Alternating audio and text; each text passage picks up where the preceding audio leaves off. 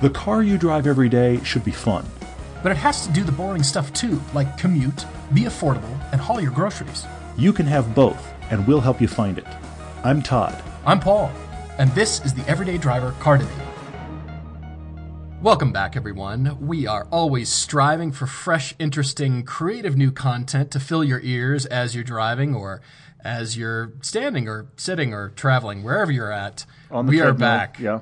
Bored in the airport security line. Hey, we're here for you. That's exactly. What we're trying for. Yep. Yep. We have got uh, a podcast that is no different. As a matter of fact, it's a bit unique.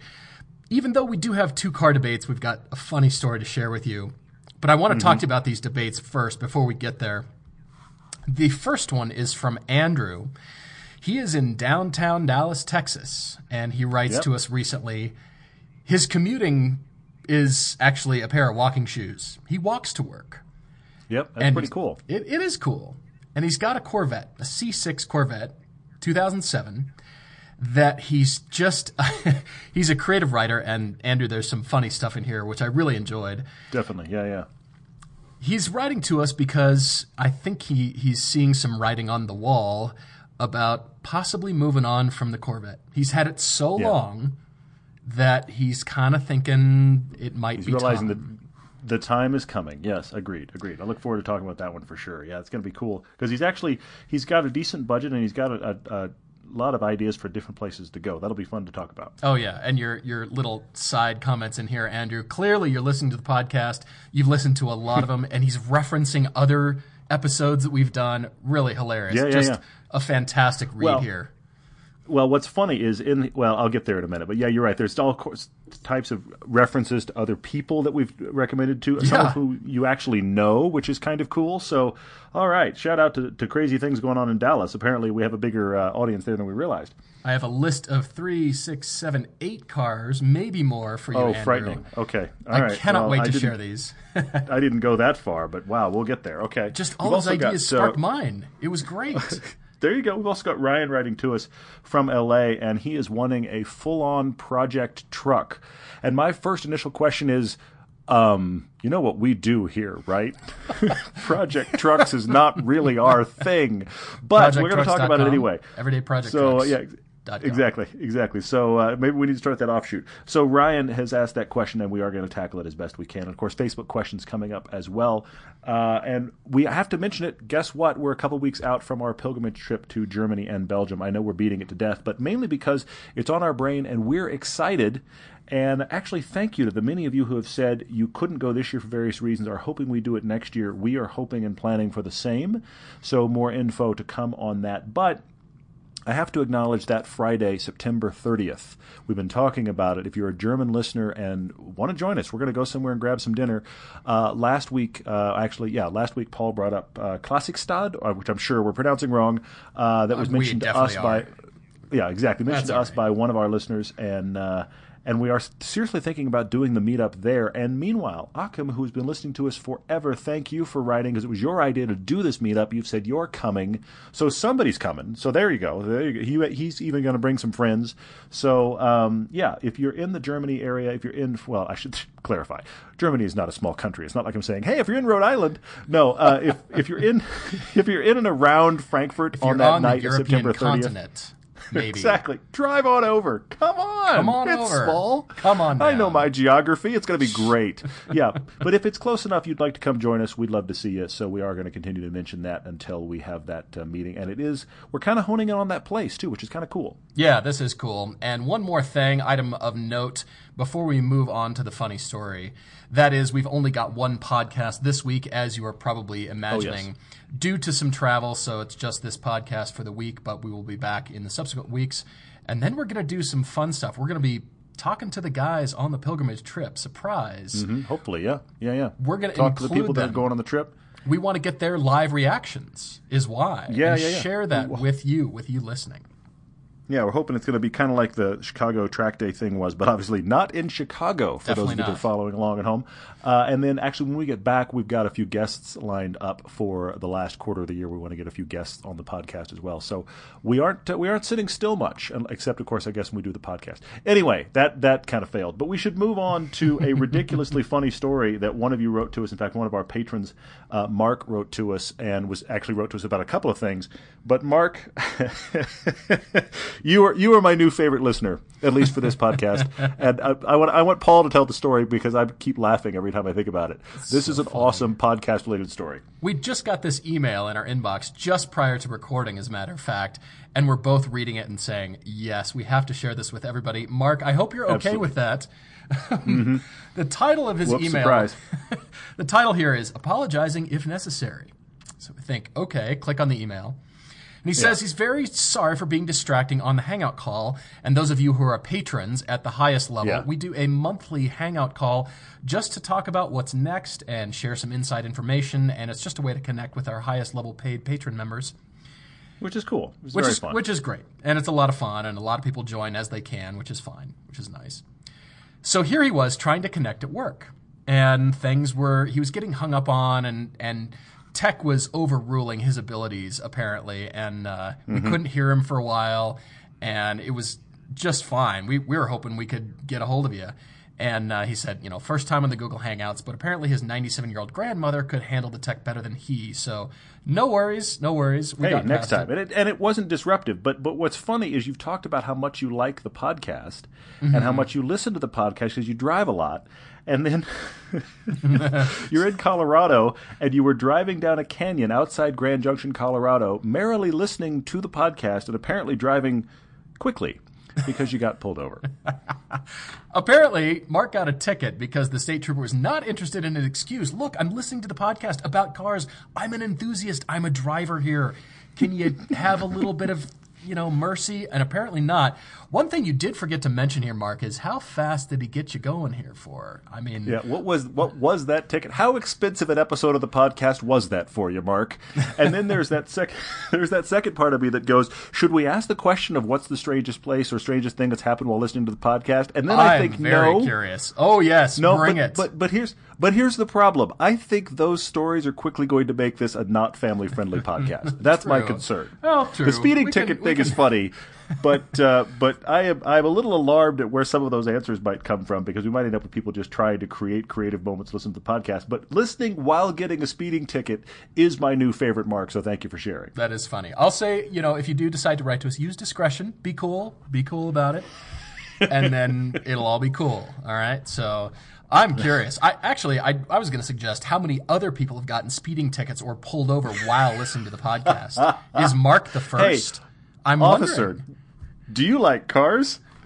You might like this. If you listen to podcasts, that that's the new crazy thing to get shared. That's ridiculous but funny. You know what? Oh, wow. That anyway. made me think of an idea. If anybody listening is a police officer, I'm curious about some stories. Share some stories with us that we could talk about on the air here on the podcast about pulling people over. What's the craziest excuse people have given to you about trying to get out of a ticket? I'd like to hear that. I'm, I'm sure we, we've got some police officers listening somewhere.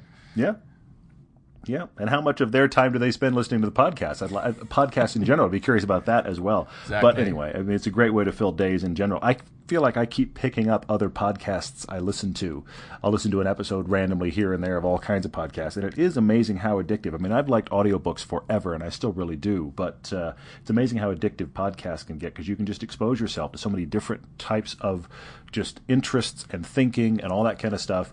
Even if you don't hang on to that podcast, I just find myself picking up random ones and going, oh, I'll listen to that. So, mm-hmm. yeah, it happens. Sure, sure. Yeah, I mean, I'm into the finance and business side of things and and uh, what else? Yeah, there's just so many good ones. And it seems to be the podcast world seems to be expanding like crazy. I mean, definitely they've yeah, been around for years and years now, but it, they yeah. just still seem to be growing in popularity. And hopefully we're fulfilling a niche and dreams and – yeah, just talking cars. We just get on and just talk cars because it's what we love to do. So thanks for joining us. We've got a bunch of people talking about cars here. Two in particular, as we mentioned, Andrew, and we also got Ryan out in L A. And Andrew mm-hmm. is the Dallas guy with the Corvette. So you got to hear his story. It's hilarious. I have to jump to one thing he said kind of in passing near the bottom, and then I want you to get into his story further. But he makes okay. a comment where he said he got to drive – where is it? It's in here. I swear it is. This is a long email. He, he got to drive a Chevy S S. Oh, yeah. Because his friend Stu is the guy on the podcast who we told, please, please don't buy a Typhoon. So apparently there's a little clique of you in Dallas that are listening to the podcast. And uh, I just cool. love that you know you know him. You've had the Typhoon discussion. Love to have been a fly on the wall while listening to that podcast. But uh, that's very fun. So you've got uh, this Corvette that you're realizing, I love it. I thought I'd always have it. But, okay, it's got one hundred twenty thousand miles, and now it's to that what is that noise era of car ownership, which is yeah. terrible, where you're driving along and you go, wait, what is that new rattle? Wait, what is that creak? Um, am I going to have to fix that? That's a terrible place to be. So you're going, okay, it may be time to get rid of this car. The hole in your checkbook gets bigger and bigger as you drive. That's never a good thing. It should only happen with track mm-hmm. cars, not your daily or not your fun car. But it's it's the nature of what we do. It's the hole down which we pour money, as my dad says. Yes, it is. Sailing yes, is like is. standing in a cold shower, ripping up one thousand dollar bills. So I'm wondering, what is car ownership and racing and track time like? I, I'm just wondering. Anyway. Frightening. Well, Andrew has swallowed hard and emailed to us here because I think he's seeing the writing on the wall here. He's got mm-hmm. this Corvette with one hundred twenty thousand miles that he bought at age twenty-three. So he has done rallies. He actually called out the Dust Ball Rally, which I went to the website here and l- looks really interesting, actually. Looks pretty cool. Uh, mm-hmm. Last year it was in the Pacific Northwest, which uh, I love that area up there in Oregon and Washington. Love that area as well. But uh, the car has started to give him fits and starts and started to really cost him some money here. And uh, he's writing to us to say, should I keep it or should I sell it? And that's really the bottom line here. And he's got the pros and cons list. He's got options about what to do. Mm-hmm. I mean, it's it's not long, kidding around. Yep. But it's it's funny. Yep. It's it's really engaging. It's a good read here. So he's got a fiance. The Corvette is what he taught his now fiance to drive stick shift in, and he's picked up a Miata nineteen ninety-five N A, so the first generation Miata mm-hmm. that he's turning into a track car. Again, he listened to our live Chicago show and found Brad. Listen to Brad that was in the room. He was one of the members at mm-hmm. Audubon Country Yeah, he was Club. live there, yeah. And trying to sell his spec Miata that was yeah. already all tricked out and ready for the track, yeah. So he's got the track car covered. They are buying his fiance's dad's pickup truck for weekend work and hauling stuff. And now that will probably be the truck with which you haul your track car to the track. So they've got both of these areas covered. And the Corvette's mm-hmm. looking them in the eye and going, what are you going to do with me? Now what? Yeah, yeah, yeah. So here we go. We're diving in with a budget of about fifty K, but he knows it's us. He knows it's me. So He's heard. We'll, You've heard the podcast, and you know whatever number we give you, we're going to ignore it and we'll go tack above on it. ten grand yeah. instantly. fifty K, mm-hmm. sixty K, you mean? and, wow. Uh, We are we are not a financial uh, uh, recommendation podcast. I want to put that out there right now. We are the we are the you shouldn't have spent that amount of money podcast. You spent but how hopefully much? You'll have some fun. Congratulations, good job. Somebody saw you coming. We actually have a friend. I, I wish I was making this up. We actually have a friend named Joel, who the running joke with our friend Joel, and I cannot believe I'm going to share this because it actually exists. But he is a guy who kind of likes cars. I mean, he has cars he, he loves, but he kind of likes cars. And somewhere along the way, he kind of fell into Porsches and has, has owned Porsches. And he likes Porsches. D- please don't get me wrong. He he likes his Porsche cars, but he's not a guy that's ever going to go track them. He just enjoys driving them. He's just a normal driver. What's hysterical about this story is that for reasons I genuinely cannot wrap my brain around, he has a habit when he takes his car in for service of leaving with a different car. He goes and this in, isn't the loaner either. For, this isn't the dealer no, no, this is... I'm here for an oil change. Oh, you know what? Just keep that car. I'm going to buy this new one.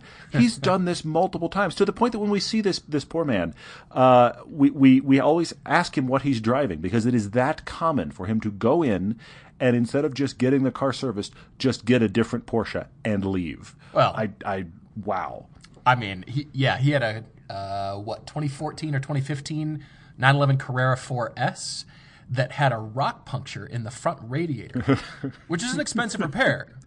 And he took it, it in is. to get fixed, And he eyeballed the showroom and kind of went, "What's that over there? What do you got in the showroom over there?" And he left with a brand new Macan G T S, brand new. Money, yeah. Anyway, I mean, it's hey, you like Porsches and you have the money to do it, so good on you, man. But hey. it just it makes me laugh. So, uh, yeah. So we're we're we're gonna blow through all of uh, all of Andrew's money here, uh, which he said might be able to be stretched to sixty Kablam. grand. So we're gonna stretch it. Yeah. Um, I, what I do like about this though so much is the fact that because of that N A Miata and because of the pickup.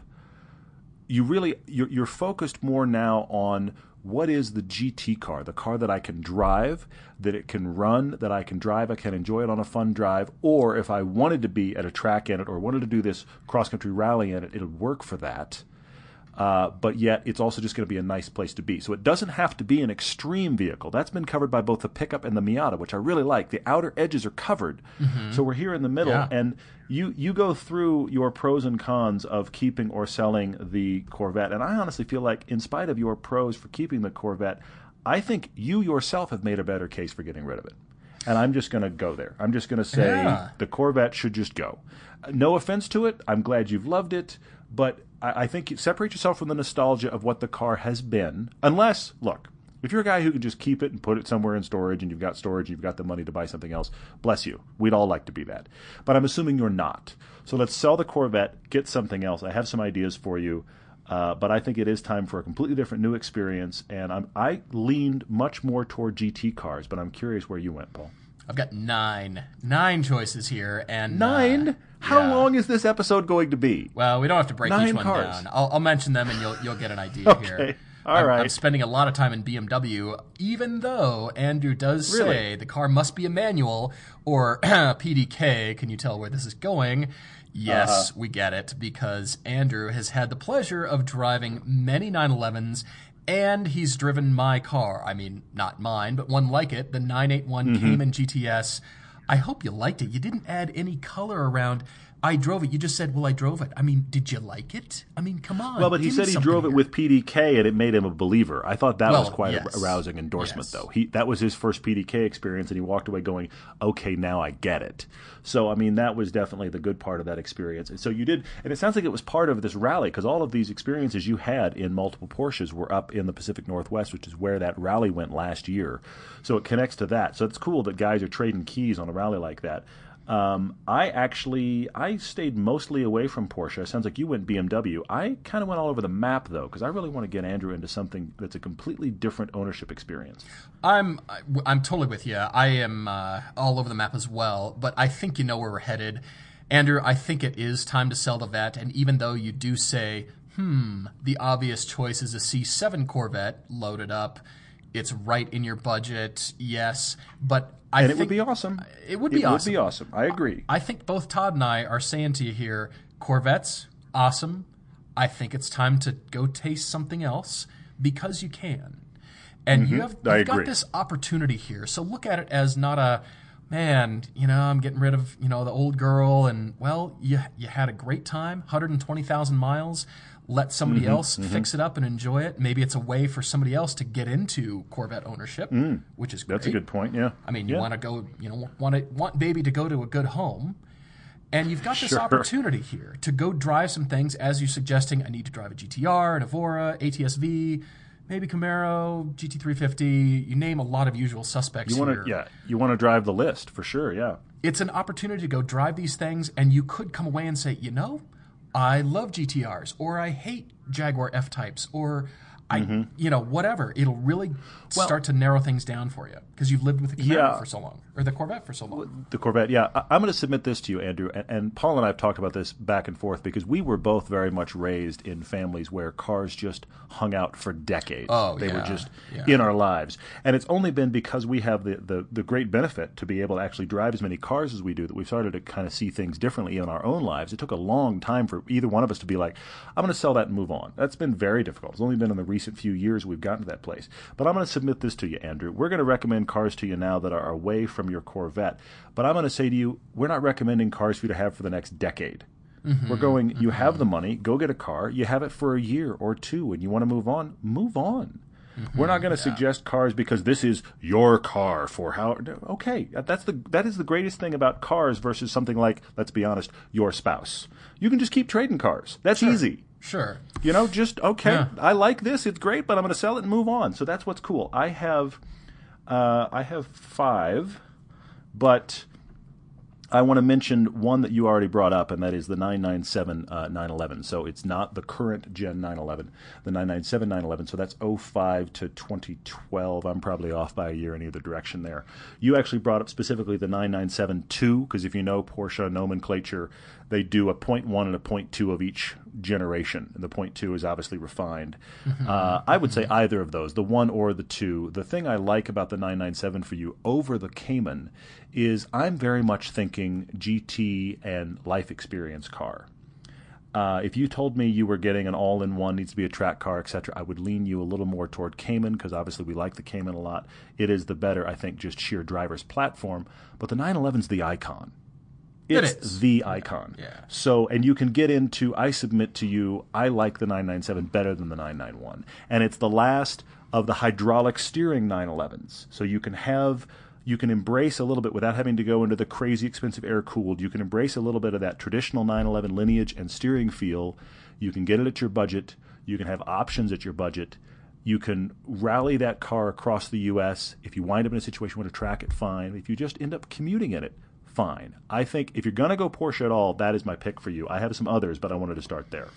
I like that you did. And, Andrew, I'm going to try to save you from myself, I guess, because I agree with you. Good luck.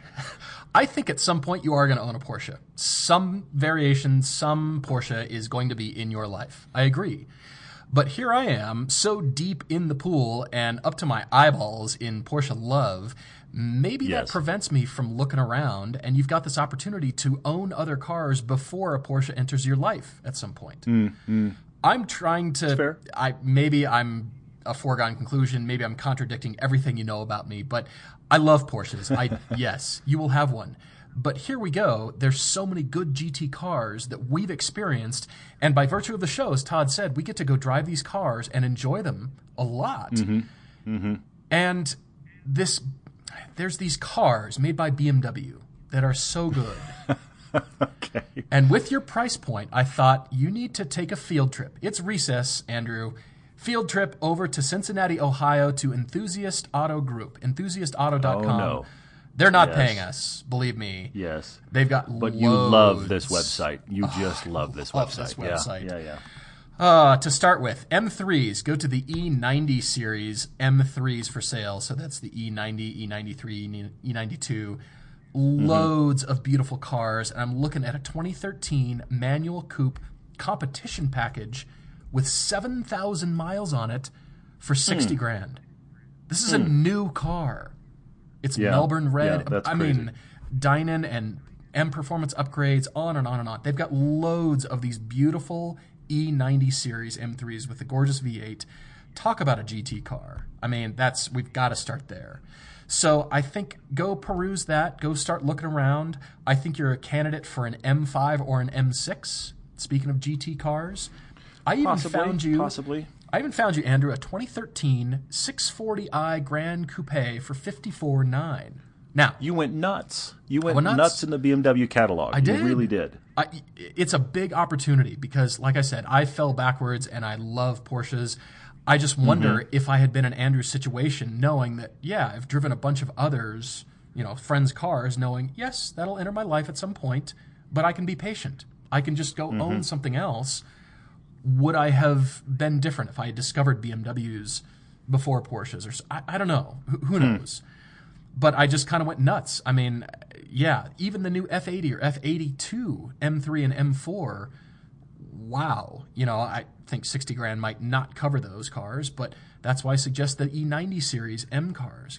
Man, just just fantastic. And the cars at Enthusiast Auto Group are the ones you want because they're such fantastic condition, low miles. They look brand new. They are brand new practically, and yikes. So go check out B M Ws. I mentioned the F-Type from Jaguar. What else? The That's Audi on my S eight. List too. Audi S eight has got to be on your list. It's a different kind of a car, but if you just want baller G T high speed, it's a big yeah. It's your big just highway highway chewing car. They're fantastic to be in. They're decent to drive, but that's just a cross-country cruise car. That's and a I very don't know, accurate I mean, description. Fantastic to be in, enjoyable to drive. I like that. Yeah. Yeah, yeah, and I, and I don't know that that's the kind of driving experience Andrew wants, but if you are planning to chew through miles, you would be hard-pressed to do better than an S eight. I do agree mm-hmm. with that. Yes, I hear you. The Alfa Romeo Giulia is coming in a manual mm-hmm. transmission. That is right in your yes, sweet true. spot as well. Yes, true. And I thought of the Lexus R C F, but I, I'm just going to say it's not a candidate to, for you just because, you know, knowing your list here. But I will finish mm-hmm. off with the Lotus Evora S, another car that we love. You need to go drive. We do. We do. It's a fantastic car. It's uh, I... it's it's a possible consideration. Lotus of West Covina is uh, awash in Evora four hundreds and mm. Exiges. They have zero Lotus Evora S's right now, but I know you can find one for in that sixty range, so... You certainly can. You certainly can. Wow, that is a great uh, breadth of huge, list. Uh, you've, huge, huge list. Well, essentially, Andrew, we're just going to read you all the cars that fit your price point, and you go decide. No, uh, I've, I've actually got a few. You touched on a couple of them. I want to add a couple as well. Um, the uh, yeah, the Jaguar F-Type Coupe. I tried to stay, just so you know, Andrew, I tried to stay toward cars that still feel like small-ish driver's cars to me, but I know can saw through highway miles. So I didn't go for any of the bigger Uh, the bigger sedans like Paul did, though I can see the merit of those. But I stayed much more two-door, traditional, rear-wheel drive fun. So I have to say Jaguar F-Type. I would say coupe over convertible. The problem is the the convertible for your budget, fifty to sixty grand, all day long you can do it. The coupes haven't dropped there yet. So depending mm-hmm. upon when you're buying, it's like you'll find a coupe in your budget nationwide. So it's probably going to be a little while before the coupes drop down. I... Honestly, I've driven the, the S. That's the, the V six uh, with a little extra power, but not the big V eight monster. That car's just fun. That is a fantastic just G T car with really good balance. I remember the back came out at one point on one corner. I was like, wow, that's just really controllable. It's just really well balanced. Very fun car. Recommend that. If you want to go a little more baller, you could get an Aston Martin Vantage for this money. Hmm. Now I know I was Doug wondering DeMuro, if you mentioned this car. I was yeah, wondering. Doug DeMuro. Doug DeMuro, of course, has owned one for a while. I'm sure you can watch his videos where he'll make fun of everything that, that has gone wrong with the car. Uh, you have to brace yourself a little bit for some maintenance there. It could run really well, but uh, there are people that have got horror stories, and, of course, Doug's going to make the most of those. Uh, but uh, you could get a Vantage, and that is an event. Those cars are really, really fun to drive. They're great to be in. And, you know, when we drove one, I remember it was amazing on a back road. Uh, but yet you were where you were just in a G T car and you could just saw through miles. I think the Vantage should be on there. I already mentioned the nine ninety-seven point two nine eleven. If you're going to go Porsche, that is my only car on the list for you right now. Um, you said, Andrew, the G T three fifty, and I would say all day long if you can get one for your budget and not get gouged. Uh, that is, you know, you've, own, you've owned the Corvette. Why not get the Mustang? I, I like the kind of... Uh, play both sides of the coin scenario there where you can have the different experience. The G T three fifty is awesome, and if you find yourself on a track, those brakes alone are worth it. Mm-hmm. So yeah. That's a great one there. And then Paul went through the whole B M W catalog, but you know what? I had a moment where I almost thought I have found your car. I almost went sniper shot on this car, and then I decided I needed a bigger list. It's a B M W Paul didn't mention. With your mm. budget, all day long, the B M W one M. Okay. That car is unique, okay. yeah. and they are out there for your budget. I mean, I've got a, a sheet in front of me right here. For your budget, you can get them at a range of mileage from, I'm talking like the ten, twelve thousand mile range up to, you know, thirty, forty thousand. People haven't put tons of miles on those. That's a special car, and it would give you a, not only a unique, different driving experience, but a good B M W experience, and they're not common. So I, I think that the one M is a B M W to take a very serious look at. That's good, although not a G T car. I wouldn't put it in that class, but I see, you know, by your description of going around more compact, kind of more, you know, less car around you kind of thinking for the G T car rather than a big, big heavy cruiser, you know. And if you found yourself doing a cross-country road trip, I'll be honest, I love the Lotus Evora. I would rather cross-country in the one M than the Lotus Evora. Hmm. So okay. if, if you're okay. going to end up road tripping, like serious, and I love the Evora. I, I have very little bad to say about that car, but just if we end up in that kind of scenario, let's throw some bags and let's go saw through some miles, one M over Evora. It's just, it's a better package for it. Hmm. hmm. Wow. Lots of choices. Uh, okay, Andrew, the ball is in your court. Uh, yes, the massive car list. If you've been trying to take notes, I'm sorry, your hand now hurts. Uh, right, so right. yeah. Anyway, it's we've bombarded you with this. There'll be lots of rewinding for which of the fifteen hundred cars they listed is that yeah, one? Exactly. Yeah. I've whittled it down to the top one thousand cars I think Andrew should buy. No, uh, yeah, the ball's in your court. Hopefully, uh, this gives you an opportunity, like I said, to go drive some things. And uh, let us know what you uh, what you come up with. Please. Hello to all of our Dallas listeners, our Dallas friends. Thank you for listening, and and uh, yeah, let us know if we kind of missed out on something for uh, for Andrew. But what an opportunity here! This is this is mm-hmm. pretty cool. So, moving on though to our friend Ryan in Los Angeles, out in L A. This is was also chosen because it was so different, and it's not something mm-hmm. that Todd and I talk about all the time. Specifically, open-air four-wheel drives from the eighties. That is well, not necessarily it's, us. It's different enough that you've set us up for failure here. You've set us up for, for next podcast to have to do a correction and be like, here's what we got wrong last time. yeah, that's, that's kind of how you set us up. I mean, Ryan is looking for a project truck. Now, clearly, this podcast is actually named the Everyday Driver Project Truck. So, uh, yeah, this is going to be, we're going to do this, we're going to do this well. Awesome. This is going to go very, very well for awesome. us. Awesome. Well, I thought you could speak to the Wrangler because, you know, you and your wife had a Wrangler for a little while and really loved mm-hmm. it. I did think that you could speak to the fun, and that's what's appealing to Ryan here is the open-air cruising with a four-wheel drive. So he suggests to us, I'm wanting to find a beat-up Wrangler or a Chevy K five Blazer or a full-size Bronco to start tinkering around with, learn about how to work on cars. It's going to be very inexpensive. We're talking no more than thirty-five hundred dollars on the initial purchase because then you're going to have to start dumping money into, you know, whatever that is mm-hmm. next. So, yes, we're not super fans of super cheap cars, but from a learning experience, this is, this is going to be great. But this is a specific... This is a specific plan here. The mm-hmm. reason, and, I, and I, I beat it to death because I think it needs to be repeated. The reason we're not a fan of inexpensive cars is because a lot of times when people are buying, you know, five thousand or less, they're buying five thousand less as they cling to that money, and that's all they have, and I need a car that's going to be great and run. That's mm-hmm. a dice roll. That's not this scenario. Ryan is just going, this is going to sit somewhere in a garage, and I'm just going to play with it, and I'm going to work on it, and I'm going to try stuff. Well, yeah, you don't want to spend a lot of money to dive into that kind of pool because it's not going to be your transportation every day, and you hope that it's going to run, and you hope you're going to learn how to do kind of everything on it. So that also means means it needs to be a little bit older and simpler to learn all that stuff. And, yeah, you're debating these three. I, um, you know, I'm going to go not only a little bit of personal bias, but I'm also going to go with what I see, meaning what's the car that I see around a lot from this era? Hmm, because okay. I haven't broken down a Blazer or a Bronco or a Wrangler. I haven't broken those down and tried to rebuild. I haven't been that guy. Sure. But what are the ones I see around all the time? It's the Wranglers. Yeah. I rarely see the other two. They they, they exist. I, there's huge communities. I know that, you know, we're talking about our region, which is the Rockies, and, of course, there's a lot of Wranglers with every possible bit of customization you can imagine. But those old uh, four-cylinder, pardon me, four-liter, six-cylinder engines are pretty bomb-proof.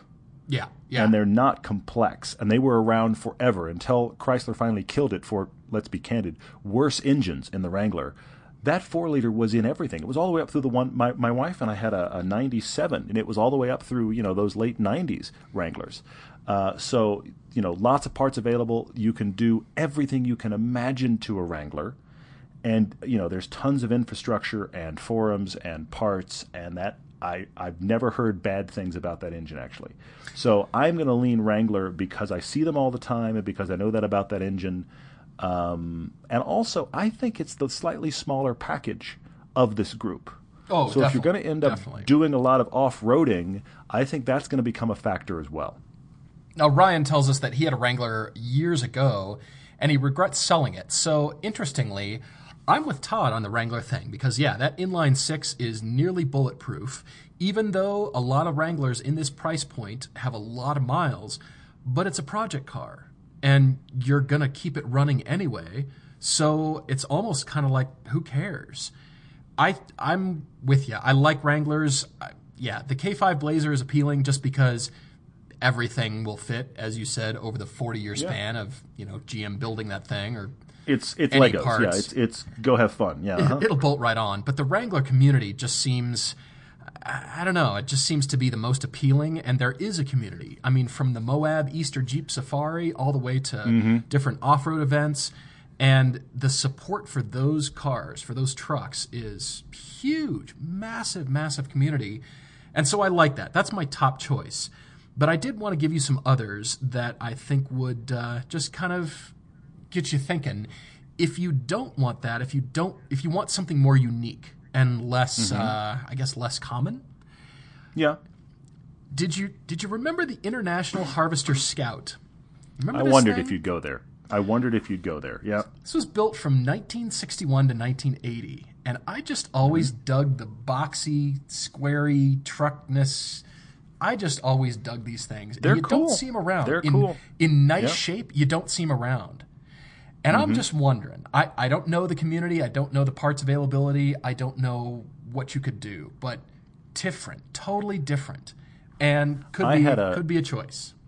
I had a good friend, my, one of my best friends growing up, his dad had one from the fifties. No kidding. And we used to laugh riding in that because it had springs but no dampers. Oh, my I gosh. Mean, that's, that's, the way the, that's the way the car was designed.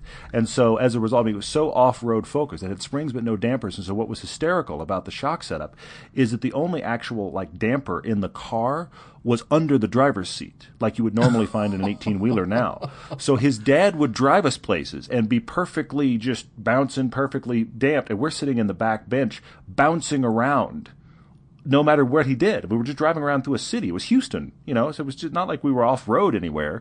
And we just used to laugh because he would just hover above the world because his seat was taking all of it, and we're getting thundered everywhere. And that was an old, old Scout. Oh, but he funny. had kind of a constant fight to keep it running. I knew a guy here in Salt Lake that had one. He had actually a couple, and those seemed to end up being, they were like trading parts cars. Oh, this one's running right now. Oh, that broke. I'll get it off the other one. And then the other one would break. I mean, it was just, oh my gosh. I, I have not heard great reliability things about those, but they are incredibly cool, and you're right, they're very unique. I think that both the Blazer and the Bronco are going to have a lot more reliable and, and easy access parts than that Scout, but the Scout would be very cool. Yeah, yeah. Speaking of unique, a couple more for you that I thought of. These are random, I admit, but my brain got going on the Ford Ranchero and the El Camino. I mean, you could pick these up for super oh, cheap. No. And they're they're oh, different. No. They're unique. You see a, the Ranchero more than the El Camino, as a matter of fact. Just, wow. Oh, yeah, Ford made that. That's right. You know, just totally different. Or, oh, yeah, Ford made that. Thankfully, they stopped. I mean, True. what, what it, I, what I feel like you're doing.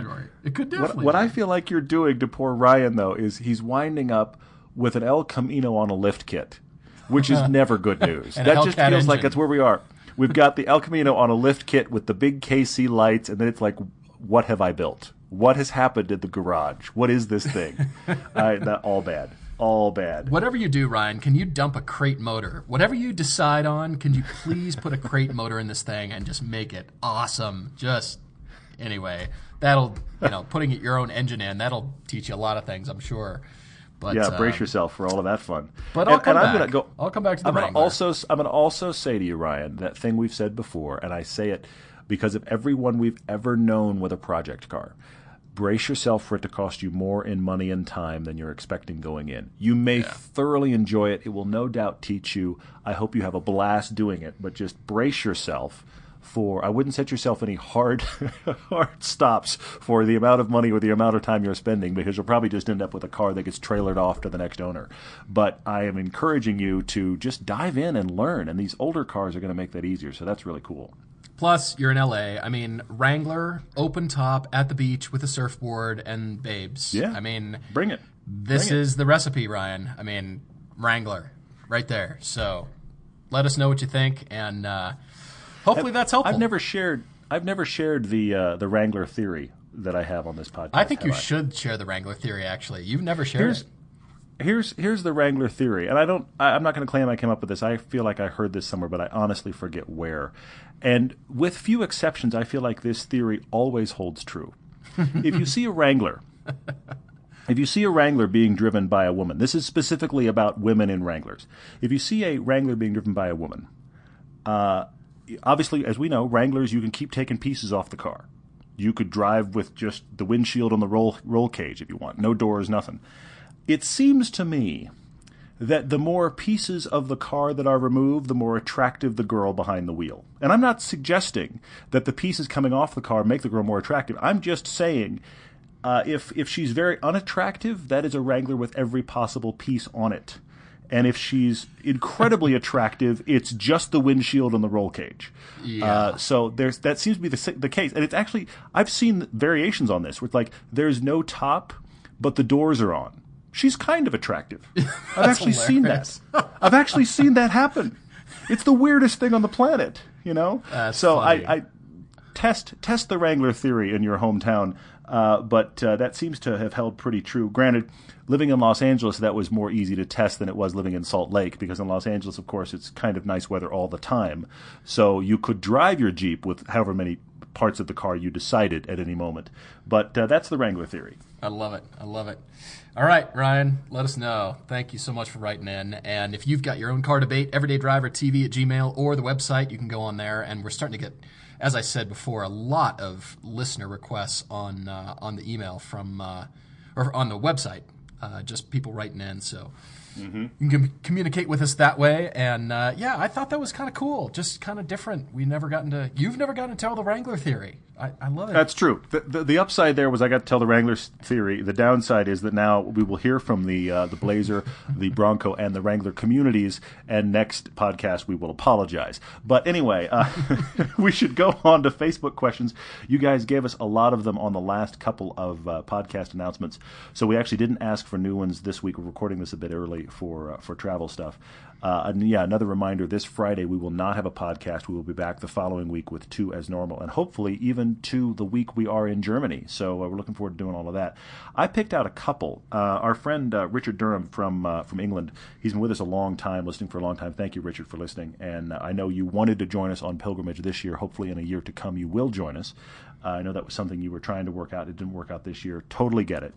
But you wrote in and said, okay, you did the either-or question, which we love, the would-you-rather question.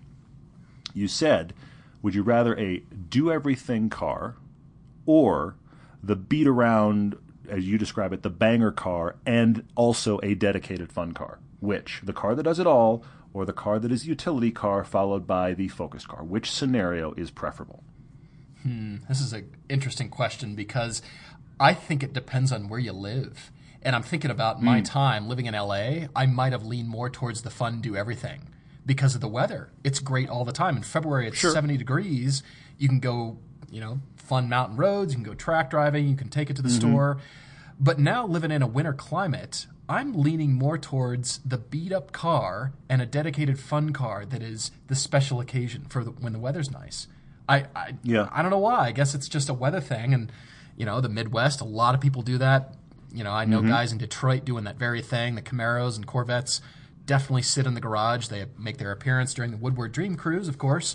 But no, you know what I mean. They're just yeah, tucked yeah, away yeah. and they drive the, you know, they might work in the auto industry and they just get the A-plan pricing on a beat-up whatever and it's a Jetta mm-hmm. or a Focus or a whatever. And they're doing that. And so now living in more of the snowy climate, I'm leaning towards the dedicated fun car because it's like the anticipation. It's like having a vacation or a trip to look forward to. You're just sure, anticipating that. that. You walk into the garage every day and you go, oh, yes, I can't wait to, you know, do blank. You plan a trip or a track day or whatever that is. So yeah, I'm leaning yeah, towards yeah. the the banger and uh, a dedicated fun car to your question here. Well, so. I'm I'm uh, I, I like this question, question, Richard, and I, I agree with Paul's kind of life changes, and you keep looking at this differently. And I, I was very much of the demeanor in L A. Let's I'm only going to be able to afford one car. Let's have it. I think the the secondary question here is though, do you have the money and the space to have more than one car? That is the first True. problem True. of this rabbit trail. Uh, but I am also going to use it as a ski analogy. One of the, the cool things about skiing, if you can do it, or climbing, or whatever, is the right tool for the job. You know, mm. you can have one pair of skis that's great for everything, but if you can have a pair, I don't, by the way, but if you can have a pair that's just my powder skis, or just my ice spring skiing, there's a lot of rock skis. Oh, and these are my skis for all mountain, whatever. If you can do that, you're going to have more fun on each of those days. Because you're not, you know, you're not using your nice skis on a day that's really rocky, vice versa. So I'm going to leave the analogy now and say, I would rather do the two-car scenario, but being the guy that I am, the beat-up car would essentially just be a car that is still a fun car that I'm not worried about and I got it cheap. It wouldn't be, it would never be the buy the rusted out Corolla. I'd still find something that was still a fun car that was inexpensive, and now I don't have to be precious about it. Oh, look, it got dented by a mountain bike. Oh, it got muddy this week. Oh, the snow is terrible outside.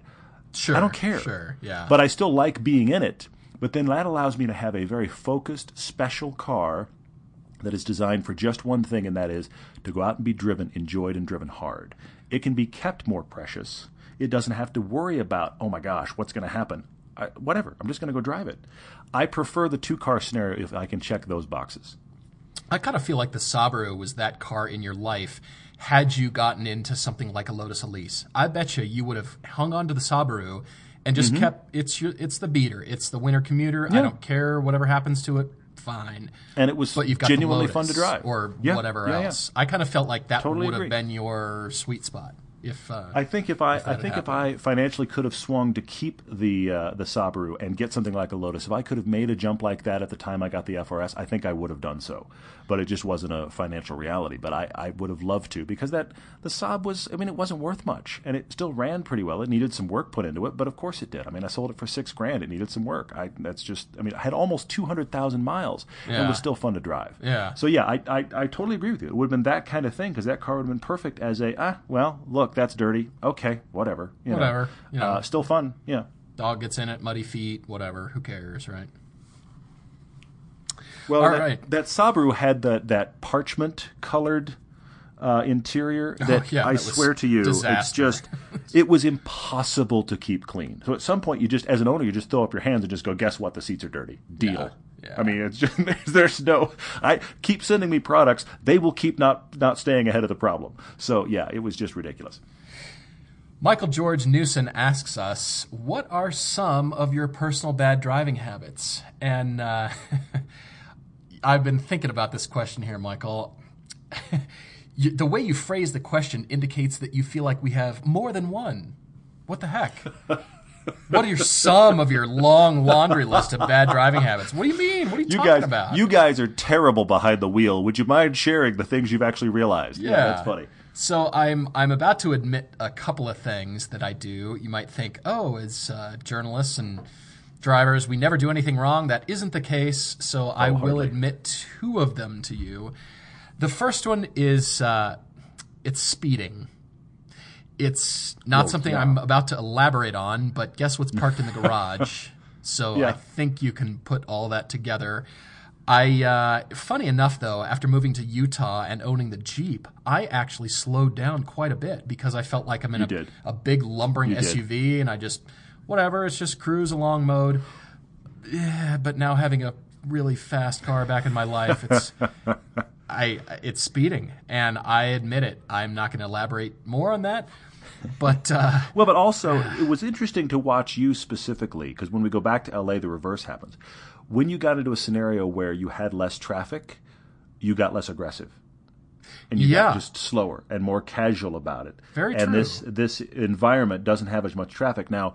If you drop into Los Angeles, uh, as if it, it almost sometimes feels like we're parachuting into Los Angeles when we come in to do a shoot. When we, when we drop into Los Angeles, we wind up in a press car. Paul is instantly back into, I know how to drive in L A, and I'm an aggressive shark. And it works very well. He can commute massively fast wow. across Los Angeles. But at the same time...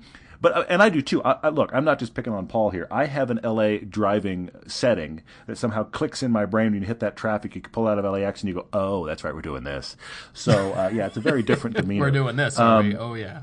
And I and Gosh. I will say that speaks to this. I found when I moved to Utah, I tailgated too much.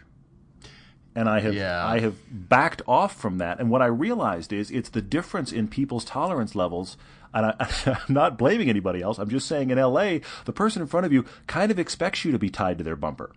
It's like, oh, uh, I've got a backpack on. Fine. Exactly. Utah's not ready for that. And then Utah has that terrible thing we've talked about before that is my all-time least favorite driving weird thing that people do, and I never saw it in L A, but I do see it in Utah, and that is the brake check maneuver, which oh, yeah. topping the list oh. of things I hate that are dangerous. But people here are known to do that. Now, I've never actually had that happen to me when I was tailgating, thankfully, but that one of the reasons that I started backing off was I realized I'm the only one driving at this distance. And that was totally programming from Los Angeles, and I've backed off quite a bit as a result of that. Yeah. Um, and because it was just a my my level of tolerance for spacing. Plus, with the way you and I shoot, we get cars very close to each other when we shoot anyway. Yeah, when people ride with so us, they're discarding have, we, unused upholstery out of the car. Yeah. We have a we have an incredibly tight tolerance for how close cars could be, and we're okay with it. So I've had to really be careful on that and to kind of consciously think about, no, no, no, no, no, I'm just going to give everybody more space. That's certainly something that's been bad for me. Yeah, and picking up with that thread, it's uh, I just – I'm going to go into this thing about the left lane camping. Oh, it's awful. It's awful. It's it's even worse, I feel like, in Utah. People just oblivious it is. It to is, yeah.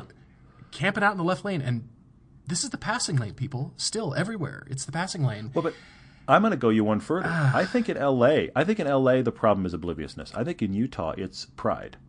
I, I think, you think, I think so? There's a thing in the U S I do. I think there's a thing in the U S, uh, something about U S drivers where we believe, and, and this is not just Utah. I think in general it exists. I just think in L A people are more oblivious. They're just doing whatever. They're in a bubble, and that's why they wind up in the left lane not realizing there's people behind them because they don't actually realize there's people behind them.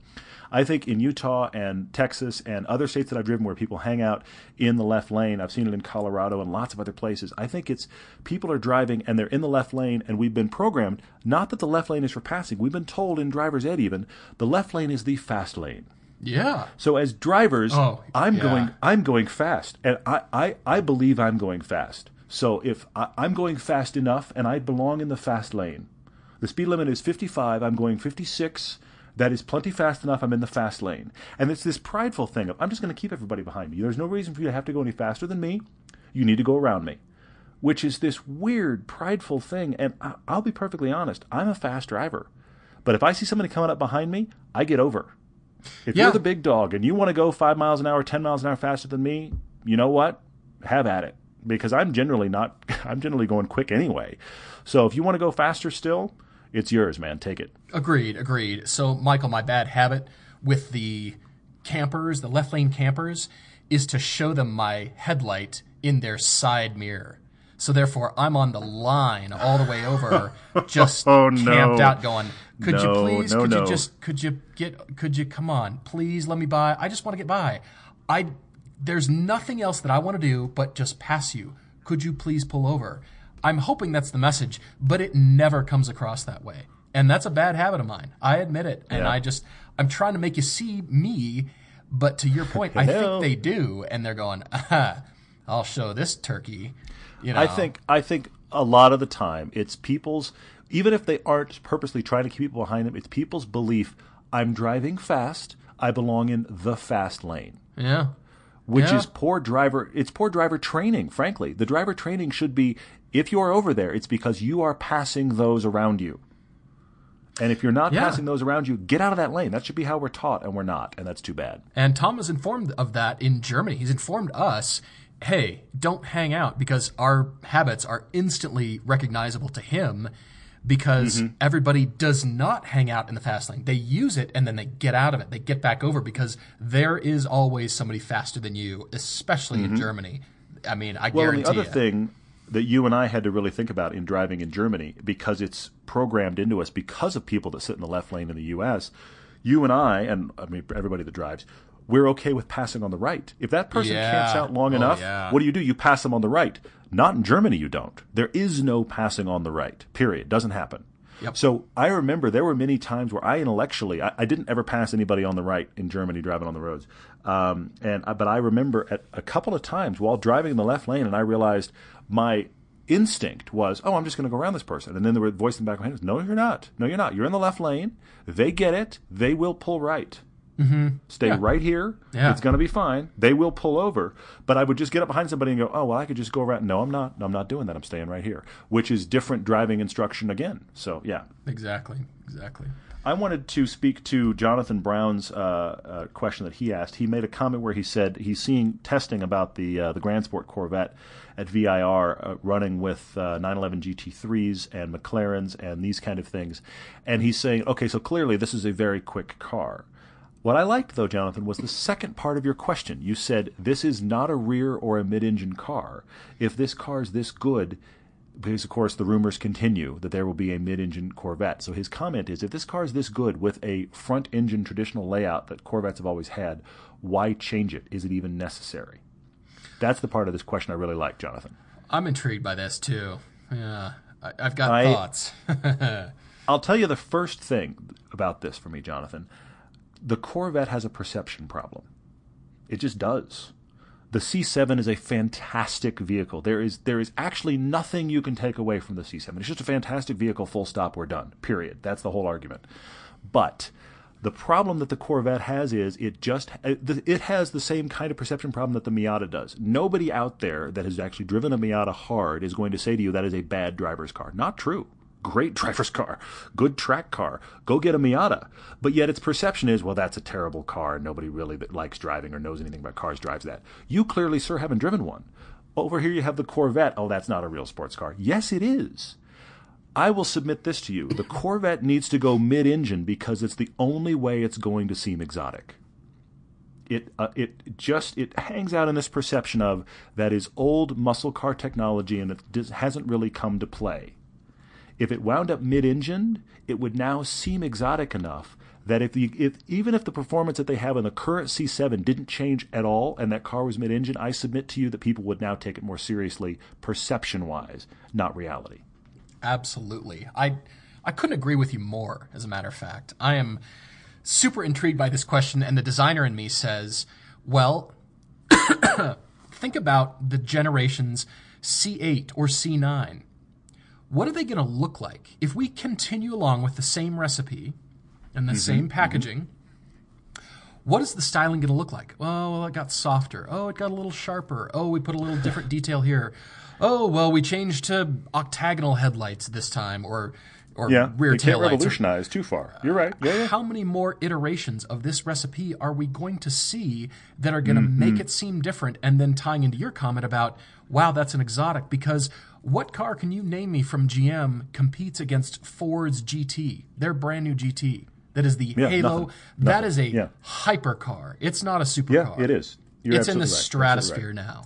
Mm-hmm. So what You're from G M right. are they building that competes like that? And they still have mm-hmm. the Mustang. You can still do that.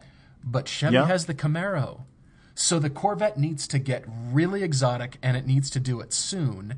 Mm-hmm. And yes, it's a world-class platform. It has proved that time and again in the Le Mans Series racing. Yeah, it's a yeah. fantastic car, but let's really take it to the next level. And I bet G M can do it. They've got the talent. They've got the wherewithal. They could do yeah. this and turn the Corvette into something, wow, really desirable, instead of, hey, a Corvette, I wonder how old the driver is in that car. Yep. Sure enough. And that's the perception. Well, but you, you brought up another point. I hadn't even thought about it. The fact, it, it's not even just the fact that that Ford has that G T. It's the fact that the G T has gone so stratospheric in price and in just yep. exoticness, if you will. It's got it's given itself space from the Mustang, yep. whereas the Corvette is starting to get overlapped by their own uh, sibling, the Camaro. Correct. So the answer yes. in that regard is we got to push the Vette higher to get it away uh, I, and to make it exotic. I think that's an interesting point. Years. I really like that. Yeah, yeah, yeah. It's always been rumors. Every generation, it's, oh, I wonder if it's mid-engine. They need to go ahead and do that because, listen, the next gen, the, the slight updates to the C seven, yawn. It's a great car. We like it, but yawn. What's it going to look like? Yeah, More well, it's, it's a fantastic same. car. It's unfortunately, the C seven, which honestly is one of those cars in my personal best list. It's a great car. I it love is. the C seven. It is. The, the problem is it's a car that I'm standing in a bar now explaining why I own a C seven, the same way I'm explaining why I own a Miata. Mm-hmm. Because I know how good it is, and the person I'm talking to that doesn't know cars as well thinks I'm an idiot. You end up in that conversation. Sure. The, you don't end up in that conversation in the G T three fifty Mustang. You don't. I mean, it, somebody looks at that thing and goes, that looks like a pretty cool Mustang. And they don't even know Mustangs. I mean, so the, the Corvette has this problem. And that's too bad because it is such a world beater, especially at the price point. And that's the other problem is that the Corvette continue. The, the argument keeps being, yeah, but look at how much cheaper it is than all the stuff it beats. It's the same okay. problem Nissan has with their G T R. It'll never get invited to the Ferrari party, ever. Yeah. Fair it's point. it's Fair a point. world-class machine that has proven itself time and again. It's mm-hmm. now mm-hmm. title holder of the world's fastest car, the most horsepower, two million horsepower, whatever it's got now. Okay. It's, I take your point. It doesn't look exotic anymore. And yes, many enthusiasts can afford it. But when you throw that up against the latest from Porsche, McLaren, Ferrari, it's at the back of the pack just in terms of appeal. Not to yeah, mention the prestige style, and the perception of it, and that's the, the problem that the Corvette struggles under. And I like that question a lot, Jonathan. It got us, yeah, it, it got us uh, really pondering it. And I I would love to see that mid-engine Corvette. And I'd lo- I know this sounds crazy. I'd love to see the one hundred fifty thousand dollars, two hundred thousand dollars mid-engine Corvette. Get Absolutely. It, so get it away from the Camaro. It is a whole new animal, and have it have if it had this exact same performance. How awesome would that be? Because the C seven's great. yeah. Anyway. And, uh, yeah, G M, you say you can do good interiors. Prove it. Let's really see amazing interiors on your quarter million dollar hypercar, Corvette, whatever it is. Yeah, that's fair. That's fair. I mean, the C seven's a vast improvement, but if you're going to charge that much, you gotta you gotta come to play. Yeah, yep. That's very interesting. Yep. Thanks for that, Jonathan. Do you have any other Facebook questions, or you want to wrap it up? Real quick, Spencer Hall is asking if we have any interest reviewing the Jaguar F-Pace, and yes, that is an affirmative. Mm-hmm. Absolutely we do. As a matter of fact, I've considered about, uh, you know, could that be a replacement for the Grand Cherokee? I'm just just wondering. Yes, I know. I know you have. You keep talking about that. Yep. Just wondering, starting to see him around. I have a lot of interest, as a matter of fact, and this winter we have actually talked more about our press fleet contacts about doing more winter driving stuff with some S U Vs, yeah. light S U Vs. Yeah. It's not something we've traditionally really gotten much into, and the mm-hmm. buying requirements certainly are different, but we do have a lot of good snowy climate here. We've got ski areas. We've got a lot of cool shooting areas, and uh, a lot of car manufacturers, Porsche included, are talking about doing more winter-focused mm-hmm. driving activities. I mean, it seems like every manufacturer is going after the S U V market. We mentioned on the last podcast, Alfa Romeo is ditching the Spider in favor of S U Vs, S U Vs. So yep, yep. it's it grows. It continues to grow. So we want to start getting a little bit more into that, acknowledging them more, trying them out a little bit more, and expanding our own repertoire because they do have a place in our lives. So yeah, we do have a lot of interest in the Jaguar F-Pace, and uh, hopefully that's forthcoming, but we want to definitely get in. I will the, happily, happily bounce around in the snow in a press car. That sounds like a good afternoon right there for sure. Yeah, it does. Yeah, it does. All right. Well, we'll wrap things up there, guys. Uh, huge thanks. We are so thrilled to have you with us, as we keep saying, but you know what? We mean it. And it's only you that does the rating and reviewing to push us into the top ten it's or amazing. top five all yep. the time, consistently. Yep. We have we have doubled our audience size in this calendar year, guys, and that's entirely due to you guys rating and sharing and reviewing, and that gets us up in that top five, and uh, we love having you with us, so thank you. Again, no podcast this Friday, but two again next week. If any major car news happens this week, uh, oops, uh, we are recording this a little bit before Tuesday, so we if any big car news happens, we promise to cover it with you uh, next time, and keep those Facebook questions coming. We'll keep letting you know when to post those. And, of course, car debates are everydaydrivertv at gmail, and uh, we'll talk to you soon.